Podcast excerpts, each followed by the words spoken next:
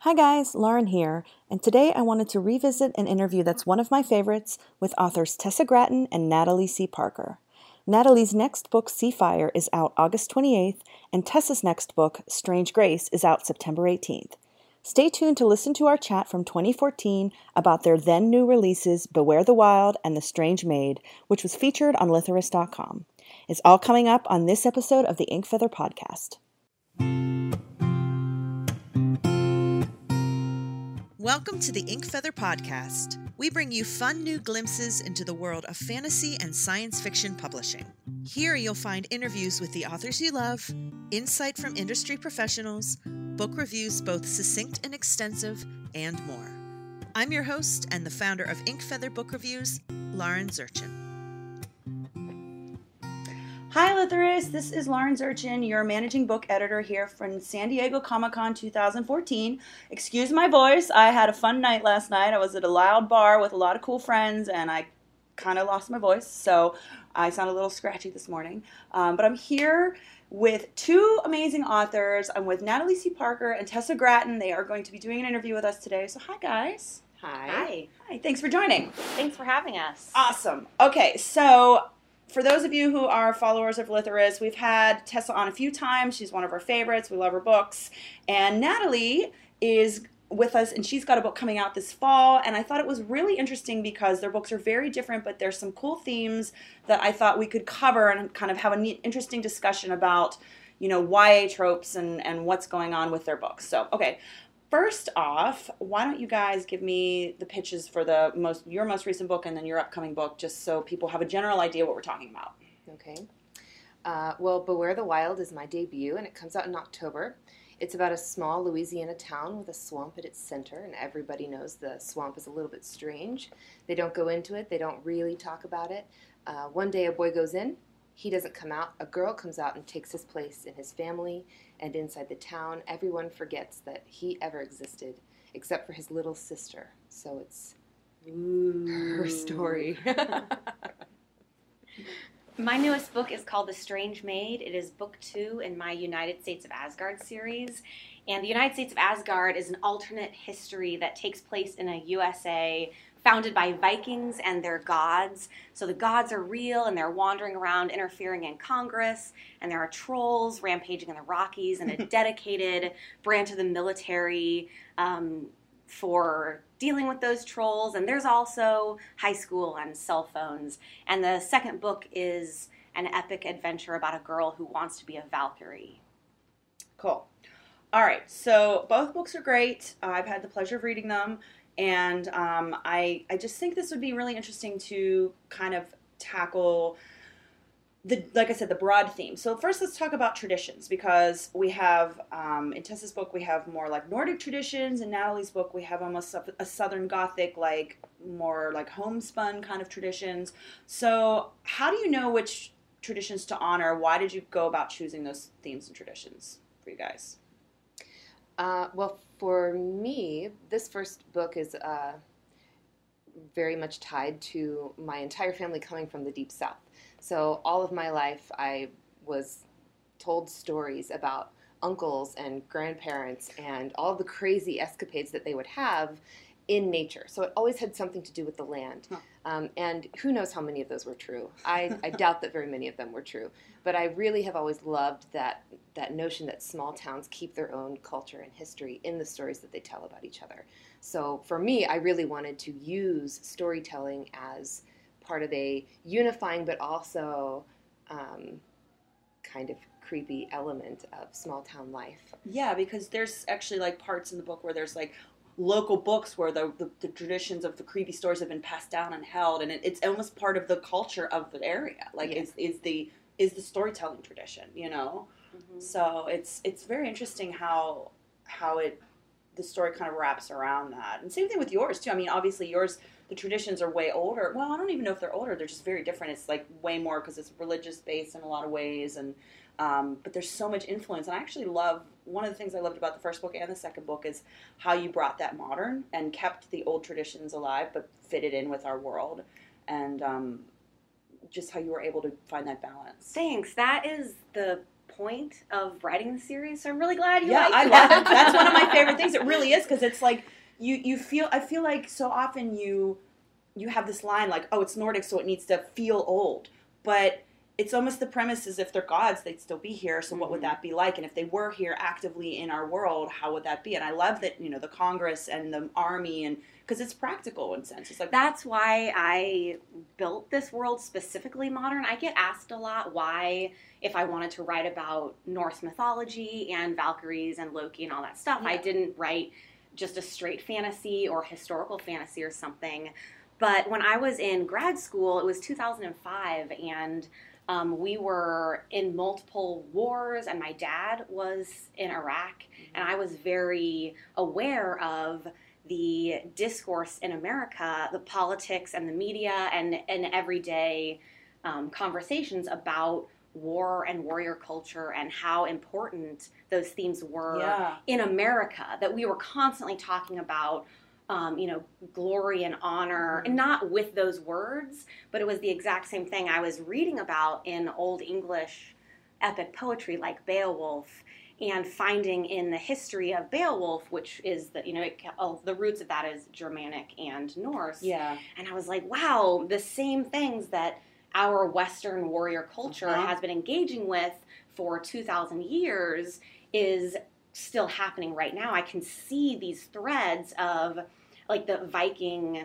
Um, it, it wasn't officially an empire, but they were conquerors and you know enslavers, and they went out and they were also explorers, and those are all things that Americans are too. Exactly. We don't think about that right now because it's 2014, but yeah, I mean, we had a civil war about slavery. We had, you know, people pushing other people out of the way to take land in our country Exactly. and sales and all of that. So it was just a giant metaphor. It was a way for me to talk about American war and American religion, modern, by using this overlay of Norse mythology. So maybe people wouldn't get mad at me so easily for being like, you know, we're kind of terrible. Um, But it's interesting because what you just said about like upbringings, and you were talking about this earlier, like it's it's a core of almost who we are. Like you don't even realize your preset prejudice or your preset ideas, whether it's you know stories from your family. Like you're there's a part of you that's like Natalie. She's like, wow, it's not crazy, or it could be crazy, but maybe it's not, and that's still family tradition. And it's Mhm. even like you were saying about in grad school being raised up, you know, with your father at war and and the patriotism of America. It's in our mm-hmm. it's in our blood in the sense that we don't even realize how patriotic we are. Like I actually noticed that when I was overseas with a non-American and they pointed things out to me and I was like I never really thought about that. like our pledge of allegiance, they thought that was insane and they're like you mm-hmm. do what now at school every day? And I was mm-hmm. like well, yeah. And they're like, do you realize what that is and how that sounds? And I was like, patriotism. And they're like, you know, it's just a whole different view on that. So it's Mhm. really cool to kind of see those tendrils trickle into these books, which it, I think adds a whole, you know, that extra element, which kind of is leading me into the next topic I wanted to talk about, is almost like the locations as character. And, you know, um, you know, for Natalie, your book, you have the swamp is it is a character. It really is. It's guys, this is creepy. I was telling them last night.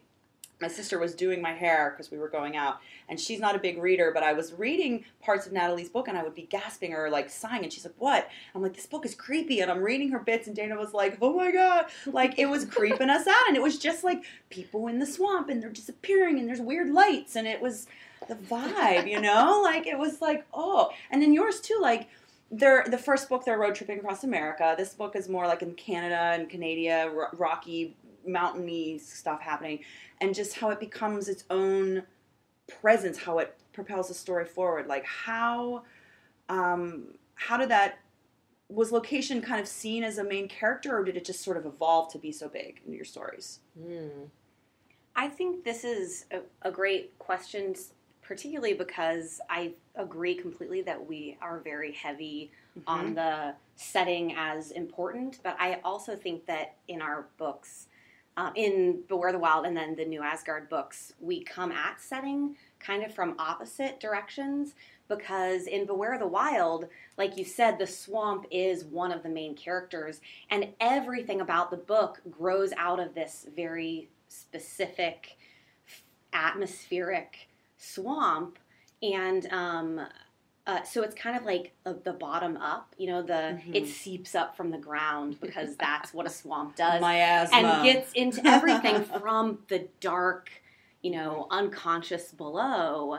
And um, my books are, I mean, the New Asgard is a huge world. it's an a epic big series, Absolutely. and um, so the you know the feel of the world, I I like to think also seeps into everything. Absolutely. But the individual, because it's a road trip, every individual location for me was about a specific different metaphor or moment. Like, okay, what what do I want to talk about in this scene? What do I want to highlight about the juxtaposition of Viking warrior culture and American roadside attractions? Exactly, and that's what's fascinating. It's like, and even that, like the Americana vibe in yours too. It's really, that's one of the reasons why I wanted to do this together because they're they're so different, but there's still this like weird Americana traditions, very differently done, but just Well, we've actually we've talked about Tess and I have talked about um, how our books are are very they they do come from kind of opposite ends of the spectrum because Beware the Wild is very intimate. Like you don't leave sticks. It's Yeah, called sticks it's for a reason. Styx, yeah. it's a metaphor. And then Tess also.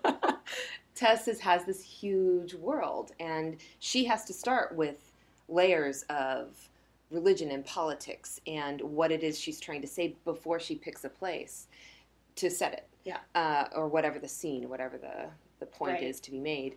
But Beware the Wild actually started with the swamp. I mean, it was the first image I had was kind of this uh, anthropomorphized swamp that had desires. swamp monster. Not even the monster. It just was this. What tell them Thing. the original the very first line that she ever wrote of the book and I don't think it it's not the first line at all anymore and maybe isn't even in the book but the very first thing she wrote down was the swamp ate my brother Yeah, that was the first. like one. that was the original draft of Yeah. that. and that's so that of- was the core yeah. like the kernel of that whole novel It was, and eventually somebody said, "My Natalie, that's very melodramatic." and so I said, "Wow, you're very right. I shall cut it out and do something else." But um, uh, it it needed to be there because I, I I, needed it. to set that tone well, for and that's myself. immediately um, that zings you right, and I'm like, yep, it did, and that's what's freaky about it, you know.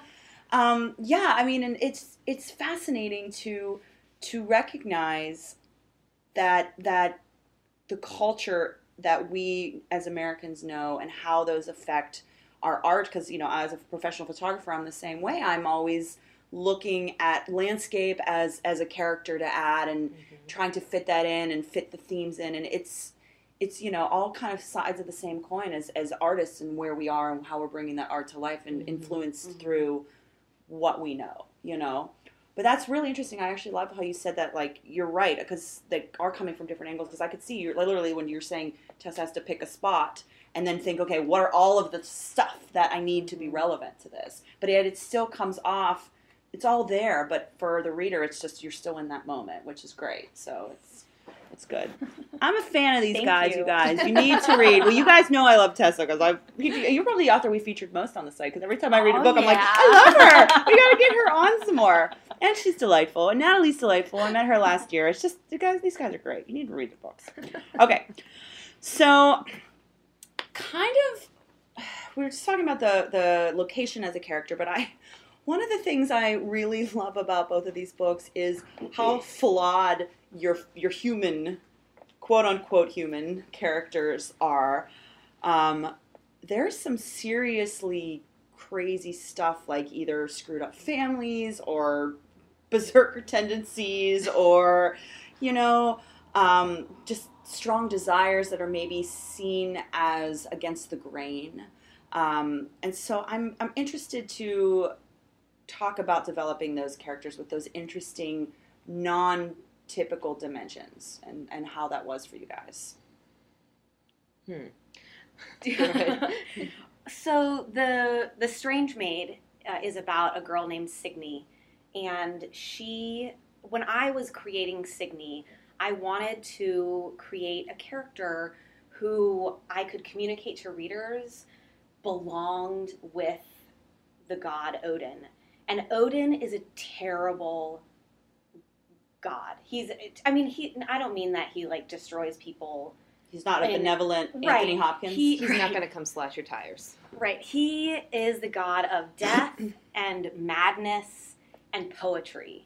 And the place that all of those um, those three things really connect, ha- you know, death, madness, poetry are so wild and Mhm. passionate and dangerous and dark.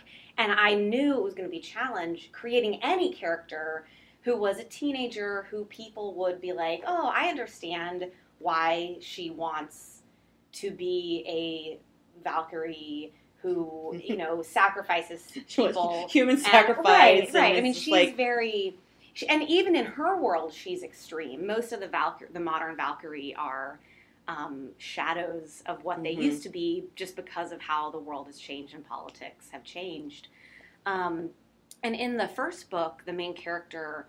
Soren was a berserker. You Mhm. mentioned the berserker rage, and he hated it, and he rejected Mhm. everything that Odin stood for. And so I kind of wanted to write the opposite side of that coin. And I think that it's really hard not to understand Soren. I mean, you don't ha- don't have to like him or be invested in him, but I think it's But you do become invested in him in the 1st I'm really one. You glad. Totally really do because you're like this poor guy. Like he can't help himself, but you just want him to get what he wants, and yet at the same time, it's kind of awesome when he goes crazy because then you're like, what? And I love that you made them friends in the second book. Oh, like they have this, you. you know, because it really is this totally opposite. Because she's almost like embracing that darkness and wants to, if anything, enhance it. Exactly. And he was like running from it, and you know. Um, And I knew I wanted her to be a girl, not just because the Valkyrie are such a famous piece of Norse mythology, so it would have been kind of weird not to engage with that. But I wanted her to be a girl because, even more so than men, girls, especially teenage girls, but women in general, aren't allowed to be drawn to dark, violent, dangerous things mhm. Um, and when they are, they're thrust into very specific molds. And so I really tried hard to find a way to make Signy dangerous and crazy, but also yeah. um, fit into her world so well that hopefully readers can be like, "Wow, yeah, I she's she's terrible, but that's great. She's a hero too." Yeah, it's it works really well. Um, it does, It- and that's what I'm saying. This is a funny question because we go from that extreme to like brothers punching stepdads and like you know tormented souls trapped in a swamp. But again, it's still the same that that that break of what we call a traditional soul and a traditional behavior. You know, in your book too. It's- Yeah, I think. Uh, well, the main character is her name is Sterling, and uh, what I really wanted to do with Sterling was kind of explore this. Um, you know, when you're when you're a teen, you're very much figuring out who you are, and for Sterling, the to be in conversation, she lives right next to the swamp.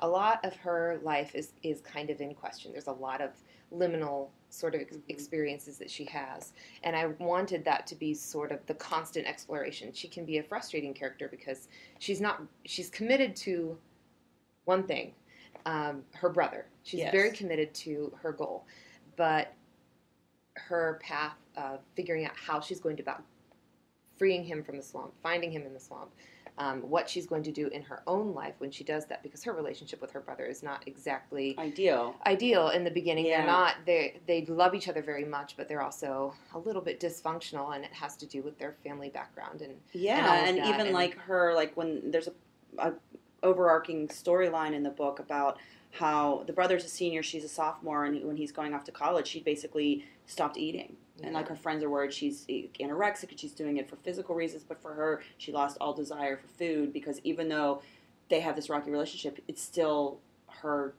He's like her life in a way, Mhm, like he's her security. Well, Sterling, um, I really liked that she was both didn't know really who she was and or who she wanted to be, um, but was very deeply stubborn in a way, and uh, that is part of what drives her and part of what changes her. And one of the things I really wanted to do with the book and with Sterling was to look at how these families both are are continually creating and recreating themselves around the big events in their lives. So they have, um, you know, happy events, but this family in particular also has some trauma that they're recovering from and the way they are knitting themselves back together both does and doesn't work. So this was kind of a all right, here's the swamp going on and here's also this family Yeah. trying to get themselves moved into a, a healthier And that's what I mean. The direction. flaws are there, and they're they're unavoidable. In in all situations for both books, it's like they have such a strong presence, and they really do help shape the characters and move them forward. It's not just like here's a character, and I'm giving them a flaw because they need to be a, a diverse and complex character. It actually is part of their motivation and their movement forward. I know? do. I think our flaws define us Mhm.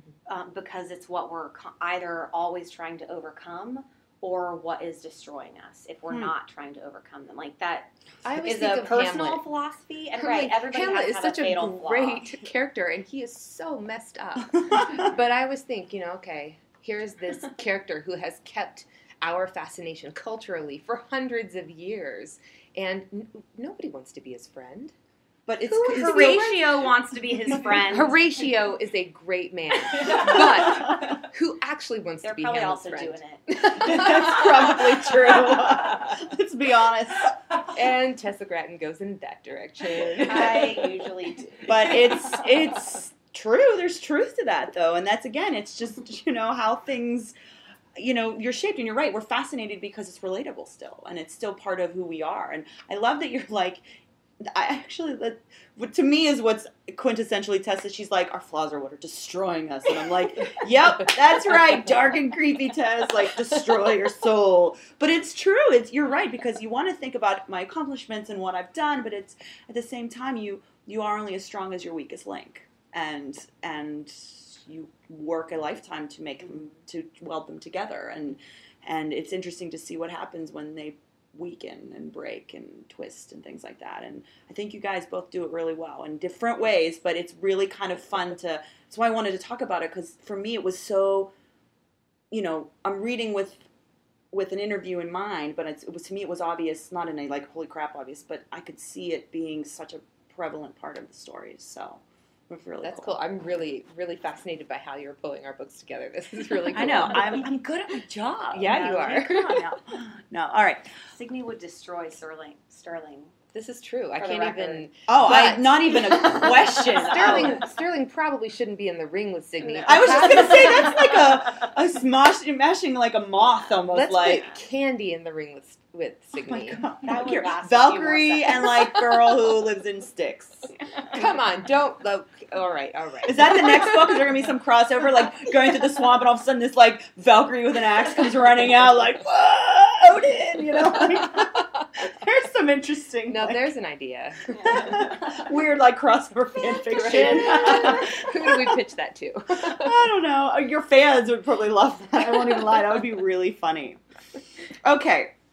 So, kind of the last thing I want to talk about, and we, we definitely have touched on this a little bit, but I want to go a little deeper if we can, is just since both books have some really dark and creepy things in them, do you decide to draw a line or do you just kind of let it come out and then see? Because, you know, these are both YA books, and there's, you know, I feel like as, as a, as a group of books, the boundaries are always being pushed, and with what is acceptable, you know, whether it's with sexuality, with sex, with you know violence, and how we you know draw that line. And did you feel a need to rein in because it's quote unquote YA, or did you just let the story kind of unfold? I'm I'm fascinated by that because you know there's levels in these books that are there, and you you know you could have pushed them more, you could have reined them in, and how did you find that balance? I guess. I think we probably both come from opposite ends of the spectrum on this one as well. I feel like I I probably make a, a less dark choice first, and then I have to look at the book and say, okay, how should this actually be pushed in a way that that um, justifies what I've been doing up to this point? You know, Mhm. because the darkness is there for a reason. The darkness has to it it, it supports the book in a way. Yes. Um, Yeah, it serves a purpose. It's not just dark just to be dark. Right. It needs to be there for a reason. Yeah. and um, I think I always start off with a uh, more conservative line and then push outward from there. And Tess is like blood, blood, gore. oh, oh, that that is true. That is that is accurate. Um, I this will also not surprise anyone. Like dark things. Mhm. Uh, I started reading Anne Rice when I was ten, and so it's very hard for me on a personal level to think, oh, I'm writing a story for teenagers, but it can't be as gratuitous as Anne Rice's. Because books. you even bef- preteen Right. was reading Anne right, Rice. and I think I turned out okay. Yeah. Um, but so Can um, we call her mom in right. right now? I love how you're like little Throwing Darby a the lather friend.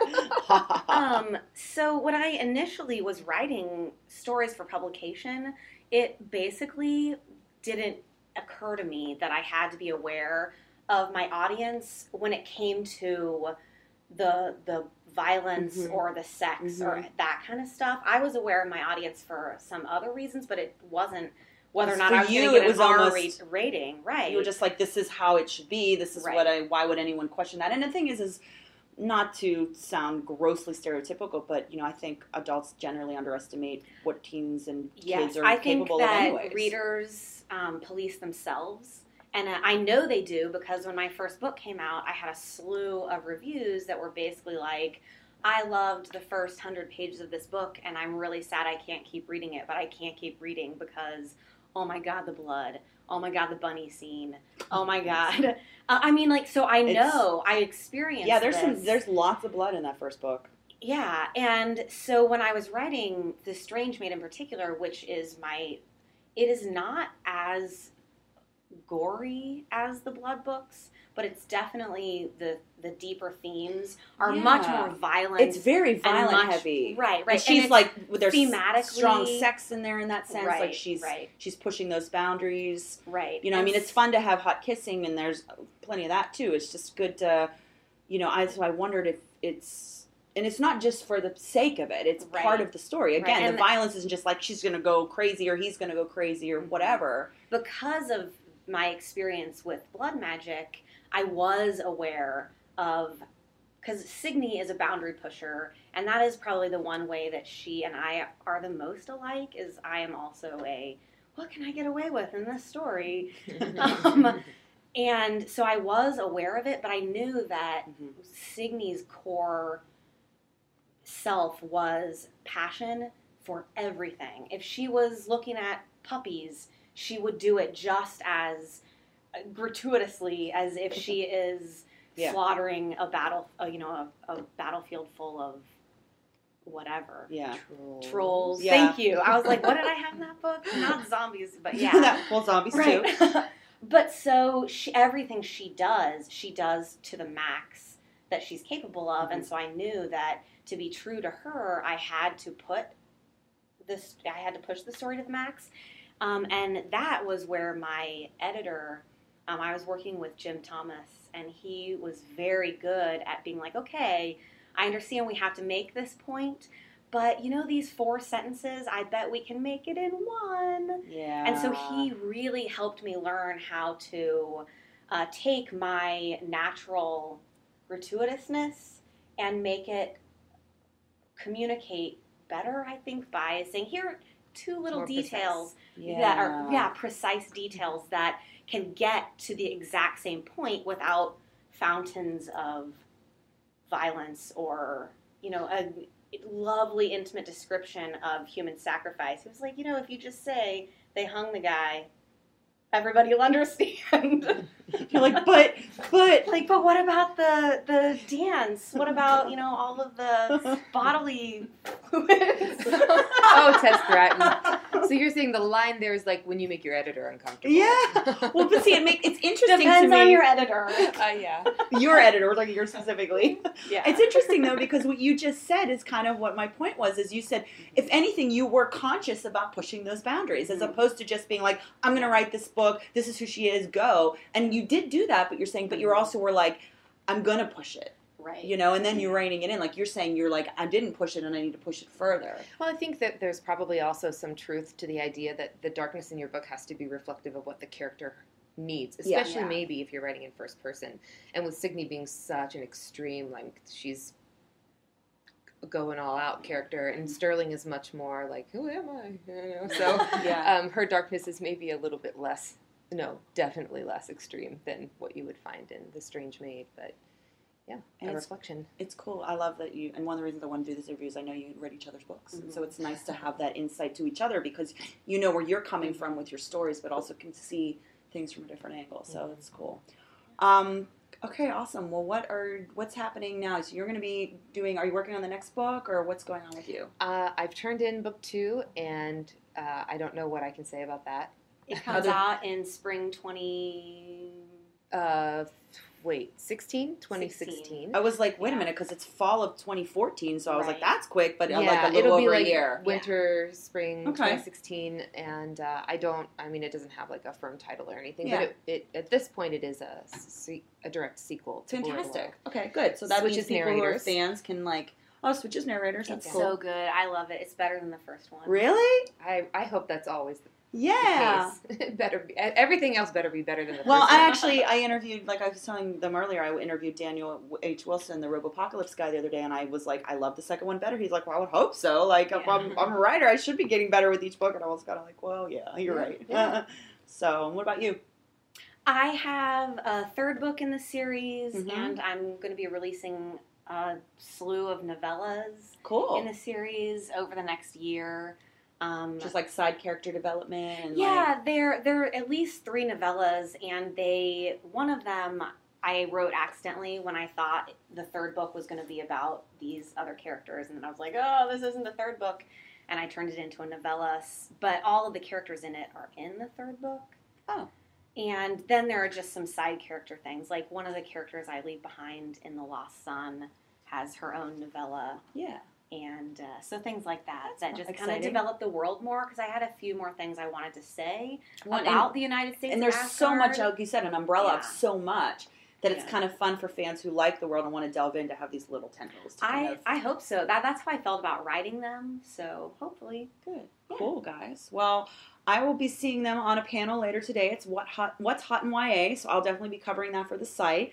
But uh, I just wanted to say thanks. This was really fun. yeah. And thanks thank you. I'm glad you guys were good. here and we did this. And um, okay, Lithers, I will check in with you later. This is Lauren Zurchin signing out from San Diego Comic Con 2014. Bye.